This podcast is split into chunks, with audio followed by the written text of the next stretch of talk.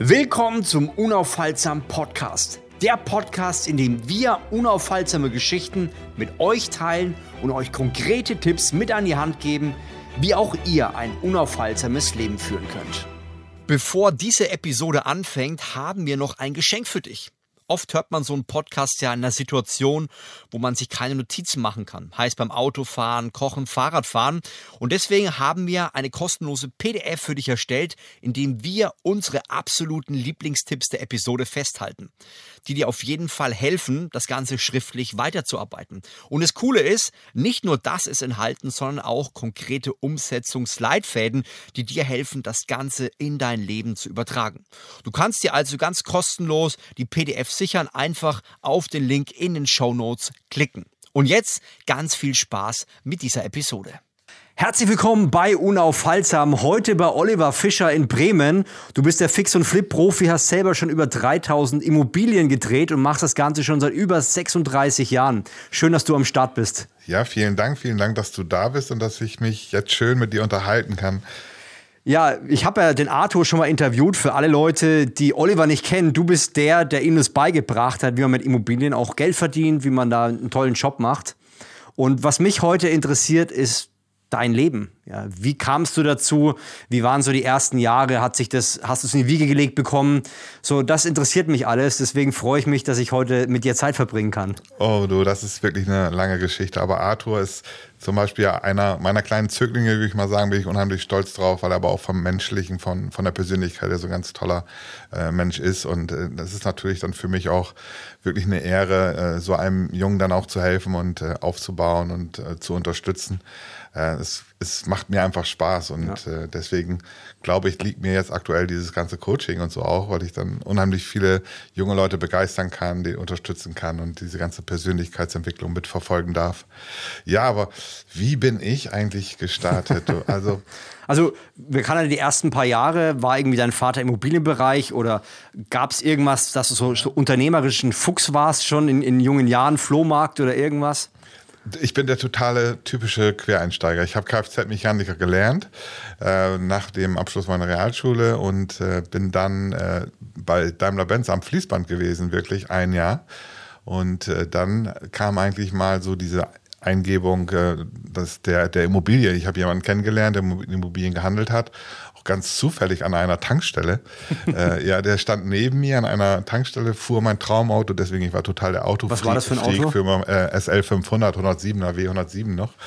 Und ähm, ja, den habe ich angesprochen. Was muss man tun, um so ein Auto zu fahren? So ganz blöd, wie man früher so war. Wie alt ne? warst du da? Da war ich äh, 20, 20, ja. Und hatte ich so einen alten Käfer, da nebenbei ja noch ein Motorrad, aber zu der Zeit war es dann eben. Und äh, der sagte Immobilien. Und wie der Zufall so will, drei, vier Monate später kommt ein Freund äh, und sagt, Mensch, du, ich habe äh, eine neue Freundin, äh, komm doch uns mal besuchen. Die Eltern haben auch ein ganz tolles Haus und die haben sogar einen Tennisplatz und, und so weiter. Ich sage, ja, ist gut, wir kommen mal vorbei. und dann fahre ich dahin mit meiner damaligen äh, Freundin und dann späteren Frau und ähm, dann steht da das Auto. Kannst du dir vorstellen, da steht Wirklich? da das Auto. Das Auto von der Person. Genau, das Auto von der, von der Tankstelle damals. Und äh, ja, war Wahnsinn. Aber ich, ich, da habe ich ihn noch gar nicht wieder so äh, getroffen und nicht so mit gesprochen. Aber über die Monate waren wir dann öfter da, es war nochmal auf eine Feier eingeladen und dann bin ich dann näher mit ihm ins Gespräch gekommen. Und da habe ich ihn natürlich dann auch gelöchert und er hat auch gemerkt, dass ich da so ein bisschen leidenschaftlich war, hat mir dann auch so geholfen. Allerdings hat er mir auch da meine ersten beiden Eigentumswohnungen verkauft. Äh, und äh, ja, so bin ich eigentlich angefangen, eigentlich so ins Wasser gefallen. Und äh, damals hatten wir ja nicht diese Vorteile, die wir heute haben. Erstmal diese ganzen Datenquellen hatten wir nicht, dann die Social Media hatten wir nicht, YouTube hatten wir nicht. Hatte, ich hatte damals nur die Zeitung und eben festes Schuhwerk. Ja. Wie, wie alt warst du da, als du die erste Immobilie bekommen 21, hast? Mit 21. 21? Ja, mit 21 habe ich die erst beiden gekauft, dann auch in dem gleichen, gleichen Zug eine davon wieder verkauft, eine dann selber renoviert, bezogen auch mit meiner damaligen Krass. Freundin. Also gleich, für alle Leute, die es nicht wissen, Fix und Flip bedeutet letztendlich, du hast eine, eine, Wohnung oder ein Haus, das halt, ja, das du günstig eingekauft hast. Im besten Fall machst du das hübsch und verkaufst es dann wieder. Ja, das ist ganz genau. 1983 war das eben dann, wo ich das so gestartet habe und dann 85 die erste Wohnung gekauft habe. Da war ich 21, ja. Und äh, was war so der erste Deal? Was hast du da rausgezogen dann an Euros? Äh, ich habe auf damals auf jeden Fall, damals waren die Grundstückspreise oder die, die Wohnungspreise natürlich noch wesentlich günstiger. Auf jeden Fall habe ich für die Einzimmerwohnung, die ich gekauft habe, den doppelten Preis wieder gekriegt, war auch unrenoviert. Naja, das hat mir natürlich dann auch so, ähm, ja, da habe ich Blut geleckt. Also was waren es dann, 5.000, 10.000 Euro oder deutlich es mehr? Das waren 18.000 Mark, glaube ich, oder so. Das war ja ein sau viel Geld früher, oder? Früher hast du dann im ganzen Jahr 22.000 bei Daimler verdient und da habe ich schon Krass. gedacht, wow, deswegen habe ich auch Blut geleckt. Und dann habe ich das dem natürlich auch erklärt und erzählt, äh, dass ich es verkauft habe. Wobei ich, als ich die Wohnung gekauft habe, habe ich den Kaufvertrag noch gar nicht verstanden. Da stand Kaufvertrag drüber. Mein Name war richtig geschrieben und den Rest habe ich nicht verstanden. Ich wusste nicht, was eine Auflassung ist oder eine Beleihung und so. Ähm, aber ich habe natürlich dann im Vertrauen gehandelt und ihm vertraut und, und das dann eben auch gemacht und ja, und habe mich dann dann reingefressen, durchgefragt. Und wie war das mit dem, mit dem Geld? Hast, bist du irgendwie feiern gegangen oder hast du das wieder angelegt? Nein, auf keinen Fall. Also ich habe gleich äh, das beiseite gelegt, habe dann auch einen Teil davon eben in die Renovierung meiner Wohnung, die wir dann bezogen haben, investiert, äh, die ich dann allerdings auch ungefähr ein Jahr später, anderthalb Jahre später, äh, ein Jahr später verkauft habe. Und so sind eigentlich die ersten Sachen entstanden, dass ich dann immer wieder das Geld äh, drinne gelassen habe und eigentlich immer wieder weiter investiert. Und wie war das für deine noch nicht Frau, aber zukünftige Frau? Hat die gesagt, ja klar, lass uns aus der Wohnung, die wir jetzt gerade schön bezogen haben, äh, die verkaufen, weil Frauen sind ja eher so die, die, die machen ein Nest und machen es hübsch. Ja, ja, zu der Zeit waren wir eben ja beide noch jung und äh, wir konnten dann dadurch auch so ein paar Sachen ja leisten. Natürlich sind wir auch mal schön ins, in Urlaub gefahren oder und Motorrad und solche Sachen, aber sie war immer schon dafür, dass man auch wieder weiter investiert und äh, vom Eigenheim her haben wir uns auch immer wieder verbessert. Ja. Wir haben immer dann eine bessere Wohnung äh, gekauft oder dann ein Haus ge gebaut und gekauft und, und so weiter. Also es war nicht so, dass man äh, jetzt da äh, mega gespart hat, sondern wir haben dann schon dementsprechend auch äh, ja, unsere, unsere Sachen genossen. Ne? Und äh, dann hast du also in diesem einen Jahr hast du die erste Immobilie gehabt. Du hast ja weiter bei Daimler gearbeitet. Wie lange ja. ging es noch? Wann hast du aufgehört? Ich habe dann ungefähr ein halbes Jahr, nachdem ich die Wohnung verkauft hatte, habe ich dann für diesen, für diesen Herrn, für den Walter, äh, Wohnungen verkauft. Er hat mich gefragt, Mensch, wenn du das kannst, das verkaufen und so, das liegt dir ja vielleicht. Äh, dann habe ich hier noch ein paar Wohnungen, weil der war eben ein äh, großer Investor. Der hat Wohnanlagen gekauft, aufgeteilt in Eigentumswohnungen und hat sie dann eben weiterverkauft, einzeln. Und ich war eben einer dieser Kunden, der die dann einzeln ah, gekauft ja, cool. hat. Ja, und durch ihn bin ich dann eben auch an andere Investoren gekommen, die das Gleiche gemacht haben. So baut man eben sich auch so sein Netzwerk auf. Man geht in Essen, äh, Mittagessen, Abend und, und, und. Also auf jeden Fall hält man sich dann eben auch in diesen Kreisen auf. Und das ist ja heute auch das, was unheimlich wichtig ist, dass du dein Umfeld dir aufbaust und ganz gezielt äh, ja, dich auch mit Leuten triffst, die eben die gleiche, äh, gleichen Ideen haben, die gleiche Leidenschaft haben und so weiter, äh, die du eben auch hast. Ja. Dann bringt es nichts, mit, mit dich mit Leuten, die ja, zu unterhalten, die vielleicht keine Ziele haben und nicht so den Lebensstil äh, mögen, den du jetzt hast. Ja. ja. Also du warst dann weg von Mercedes, ja. hast dann da die ersten Aufträge an Land gezogen, hast Blut geleckt und äh, hast dann als klassischer Angestellter, kann man das sagen? Nein, ich war Oder? damals gleich äh, eigentlich Freiberufler. Ich war damals, äh, sagen wir mal, arbeitssuchend. Äh, also, wie kann man das sagen? Ich war nicht angestellt, aber ich habe mich selber versichert schon. Äh, ne? Also komplett frei. Also ich war, ich habe mich richtig selbstständig über ein Gewerbe angemeldet, da hatte ich so 200 Wohnungen gekauft und verkauft. Da habe ich erst das, den, Schritt gemacht zum Gewerbeamt, weil meine Steuerberater gesagt haben, das geht jetzt nicht. Ne? Du hast 200 Wohnungen gekauft und schon verkauft? Ja, ja bis ich das Gewerbe angemeldet habe. Weil Boah. heutzutage sagen, ja, wenn ich eine Wohnung handle, dann muss ich ja schon Gewerbe anmelden. ich irgendwie, äh, weiß ich auch nicht, die haben alle so ein bisschen äh, Schiss heute. Früher vielleicht auch unbedacht, äh, unbedacht, dass man einfach was macht und sagt, okay, geht schon. Ne? Ja. Oh, ja, und äh, für, den, für den Herrn habe ich dann nicht nur die Wohnung verkauft, sondern ein Jahr später habe ich dann eben auch die Akquise gemacht, habe mehr Familienhäuser gesucht, über Zeitung, über äh, Telefon, äh, Mieter angerufen, dann den Eigentümer rausgefunden, all diese Sachen, die wir eigentlich heute auch noch machen. Ja. Und ja, und deswegen sage ich, man muss gutes Schuhwerk haben, weil es ist auch eine Fleißarbeit. Man muss konsequent haben, man muss eben äh, seine Regeln da auch befolgen und kennen und dann auch wirklich Gas geben. Ja? Und ja. sonst kommst du dazu nichts. Ne? Und äh, das hat dir gleich gelegen, also da Leute anrufen und so sagen, hey, hier kauf mal, ich, ich will eine Wohnung, ein Haus kaufen. Ja, man ist ja nicht so plump. Ne? Man fragt ja erstmal ganz nett, Mensch, wollen Sie vielleicht in den nächsten zwölf Monaten umziehen oder äh, Mensch, wir suchen eine Wohnung in Ihrem Haus. Äh, wer ist denn da der Vermieter von Ihnen, um jetzt zum Beispiel den Eigentümer vom Mehrfamilienhaus rauszubekommen? Oder, oder, oder. Es gibt da natürlich viele, viele Möglichkeiten, Tricks, ja, die, die man da nutzen kann. Aber nicht plump. Man soll schon nett sein, man ja. Respekt vor Menschen gehört einfach dazu. Ja. Und auch dann, äh, auch wenn man was kauft, den Leuten Hilfestellung geben. Ich bin nicht so der knüppelharte Verkaufstyp, sagen wir mal, sondern entweder es klappt oder es klappt nicht. Man kann keinen ja, dazu zwingen, dir was ja. zu verkaufen oder auch auf der anderen Seite dir was abzukaufen. Ja. Es sollte schon passen, dass beide daran äh, irgendwo was von haben. Ne? Ja, ja, das ist wichtig. Du hast dann weitergemacht, also hast die ersten Deals gemacht lief das dann einfach die, letzten, die nächsten Jahre ganz normal weiter, bis es irgendwann groß war? Oder waren da noch ein paar Hürden, Hindernisse? Hast du ein paar Fehlschläge gehabt, ein paar richtig krasse, wo es dir fast das Genick gebrochen hat? Ich habe äh, unheimlich lange und viel eben dieses, äh, dieses reine, diesen reinen Handel betrieben, eben auch damals schon dieses äh, Fix und Flip. Und dann ich, habe ich auch Neubau gemacht, habe mehrere Wohnanlagen, Reihenhausanlagen gebaut. 2000 äh, äh, wurde es so ein bisschen schwieriger mit Bauträgerfinanzierung. 2002 äh, gab es dann wirkliche Probleme, wo man dann eben, wo ich auch selber einen Bestand aufgebaut hatte im Neubaubereich, aber äh, und Baugenehmigungen hatte, angefangen war schon zu bauen, wo ich nicht so abverkaufen konnte, wie es eigentlich gewohnt war. Sonst haben wir eben drei, vier Doppelhaushälften pro Monat verkauft, also Neubau. Äh, die mussten dann auch gebaut werden und dann hatte ich eine große Wohnanlage im Bau mit 32 Wohnungen wo ich vor Baubeginn schon die Hälfte verkauft hatte. Krass. Dann hatte sich aber der, der, die Baugenehmigung so lange hingezogen, über ein Jahr, wegen Einsprüche von Nachbarn und so, dass mir dann eins nach dem anderen so schon die festen Käufer, die ich brauchte um, zum Nachweis bei der Bank, die fielen mir eins nach dem anderen weg. Weil du kannst dich erinnern, da war ein neuer Markt und so, da gab es echte Probleme und die haben, viele haben dann ihr Eigenkapital, was eigentlich bestimmt war für den äh, Immobilienkauf, äh, verloren. Ja? Ach, weil Auf, sie es an der Börse äh, genau, eingesetzt haben und da war es kam, es kam alles zusammen und dann kam so ein bisschen auch die Bankenkrise, wo Bauträger nicht mehr so finanziert wurden, wo ein Bau, äh, Bauunternehmer nach einem anderen pleite gegangen ist.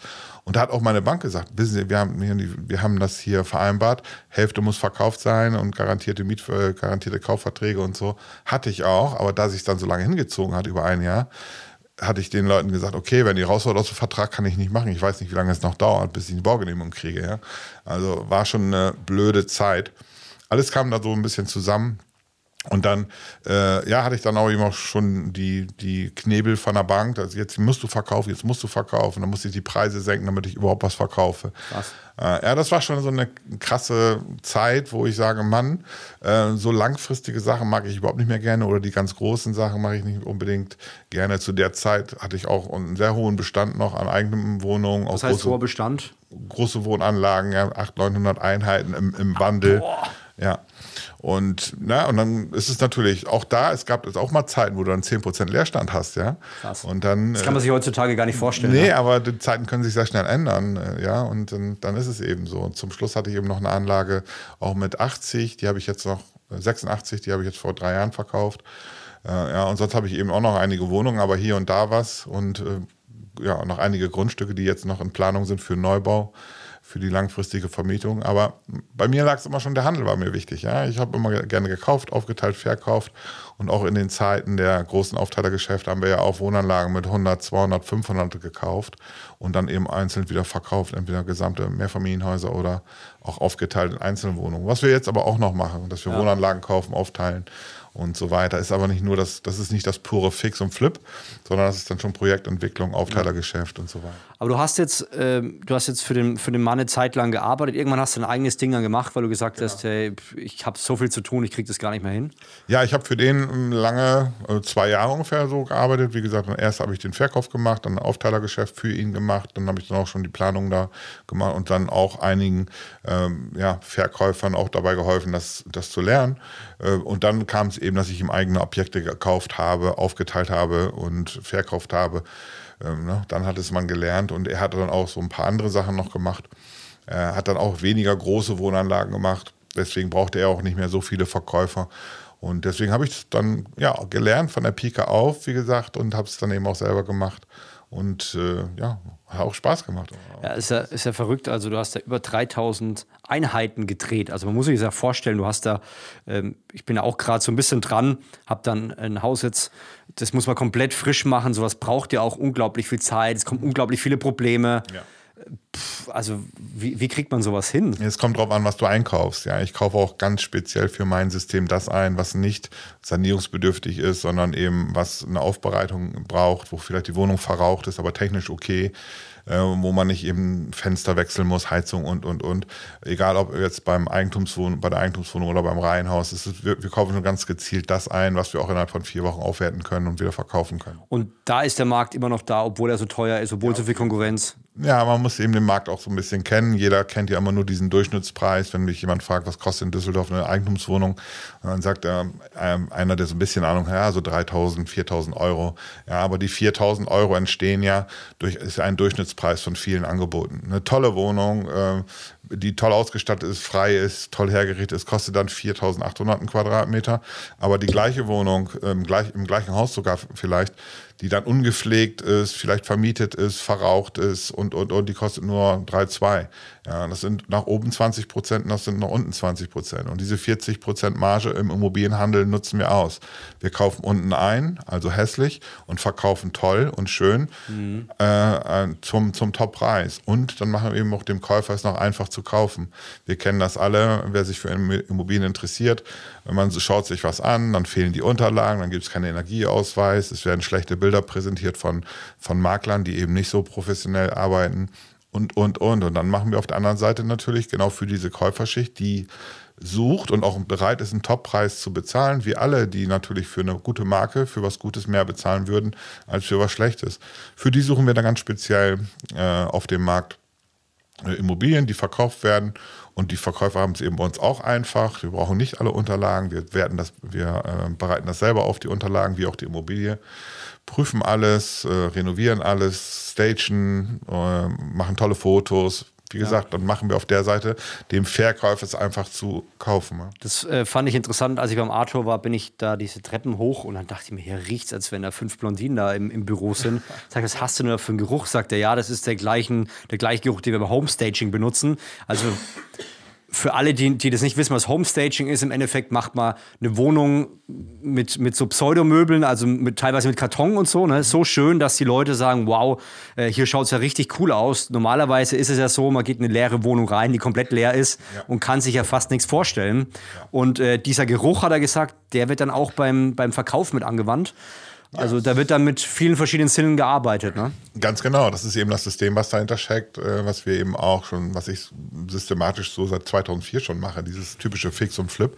Fix und Flip heißt ja eben nicht sanierungsbedürftig kaufen, sondern Fix und Flip heißt reparierungsbedürftig, renovierungsbedürftig kaufen und dann schnell mit einfachen Mitteln aufbereiten, aber doch, äh, doch schon fach, fachlich äh, einwandfrei, dass alles funktioniert. Aber es muss eben auch gut aussehen und auch gut riechen. Ja? Mhm. Und da, da gibt es eben viele Möglichkeiten, die wir da haben, ob das jetzt Hintergrundmusik ist, ob das die Helligkeit ist in den Wohnungen, in den Räumen, ob das jetzt ein besonderer Duft ist, auch das variiert nach, nach äh, ähm, Jahreszeit. Ne? Wir, wir haben dann, es steckt so ein bisschen Verkaufspsychologie hinter, mhm. die Fotos, wie die gemacht werden, wie die, wie die Immobilie gezeigt wird, äh, wie man durch die Wohnung geht, welche Fokuspunkte man setzt und so weiter und so weiter. Das, das ist eine Wissenschaft fast, ja?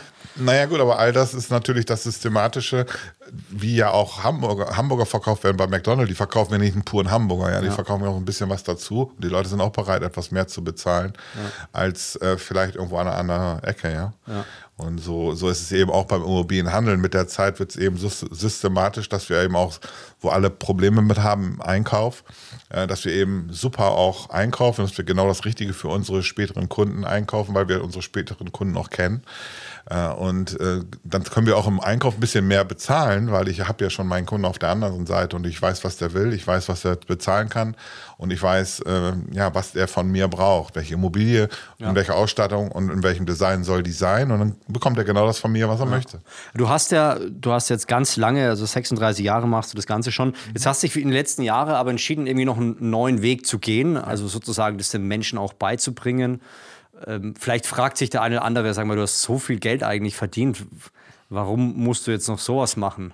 Ja, muss ich nicht. Das ist ja das Schöne daran. Ne? Und ich glaube, alle, die irgendwas mit Leidenschaft machen, ist es egal, ob es Ronaldo ist, der immer noch Fußball spielt, ob er, ich weiß gar nicht, wie viele Millionen er hat, oder alle anderen, Jürgen Klopp oder so. Es macht einfach Spaß, mit, mit jungen Leuten das weiterzugeben, äh, was du selber liebst. Und wenn du dann diese Typen siehst und dann mit Begeisterung äh, auch schon spürst, so Arthur Staudacker oder viele, viele andere in meinem Coaching-Programm, die das dann so umsetzen und dann trotzdem auch äh, normal bleiben, nicht, nicht ausflippen und so.